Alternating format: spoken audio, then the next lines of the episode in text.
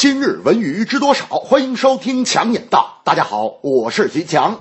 近日，广电总局正式颁发网络视听节目内容建设扶持项目，意在引导和鼓励优秀网络视听节目制作播出，同时提升网络视听节目内容品质。随着互联网发展的突飞猛进，网络电影、网络剧逐步走入大众视野。对网络剧的规范，意味着尽早步入主流。只要管控愈加严格，优质的内容价值。便会逐日凸显。从扶持名单上来看，青春类、正能量这种严守道德底线的网剧深受青睐。随着网剧不断发展，在制作、盈利模式、合作互动等方面都将有更多玩法，行业也将更高级。但不管怎么玩，不管在哪播，内容还是关键所在。扶持计划的出台，可以让那些格调不高、低俗媚俗，甚至在色情、暴力、封建迷信等方面打擦边球的投机取巧者进一步失去生存空间，取而代之的是诚意满满、内容与口碑齐飞的作品。另外，网剧更应在价值品味文。文化担当方面下大功夫。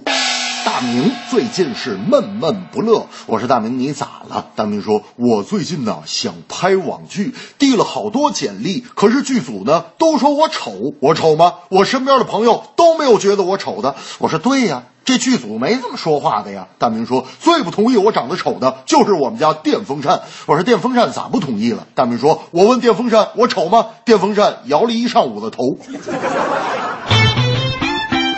近日，在第五届老甲 A 联赛第四比赛日中，四川滨武谷与湖北队比赛临近尾声时，出现了一名湖北队随队人员冲入场内追逐当值裁判讨要说法的一幕。作为一代中国球迷的回忆，甲 A 联赛的球星们是最美好的青春故事。但是，当青春走入中年，属于年轻的冲动、火气，甚至暴力，却没有远离足球场。目前，范志毅已向当值主裁判道歉，组委会。也对涉事球队和人员进行了处罚。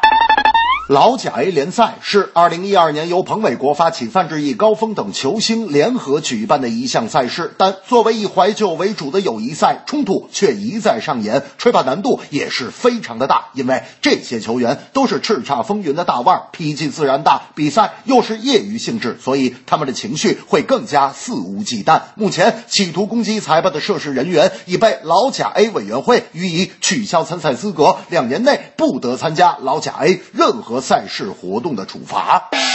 有一次踢完球啊，我渴的实在不行，买了半个西瓜啃了起来。他们说：“哎呀，强子，这就对了。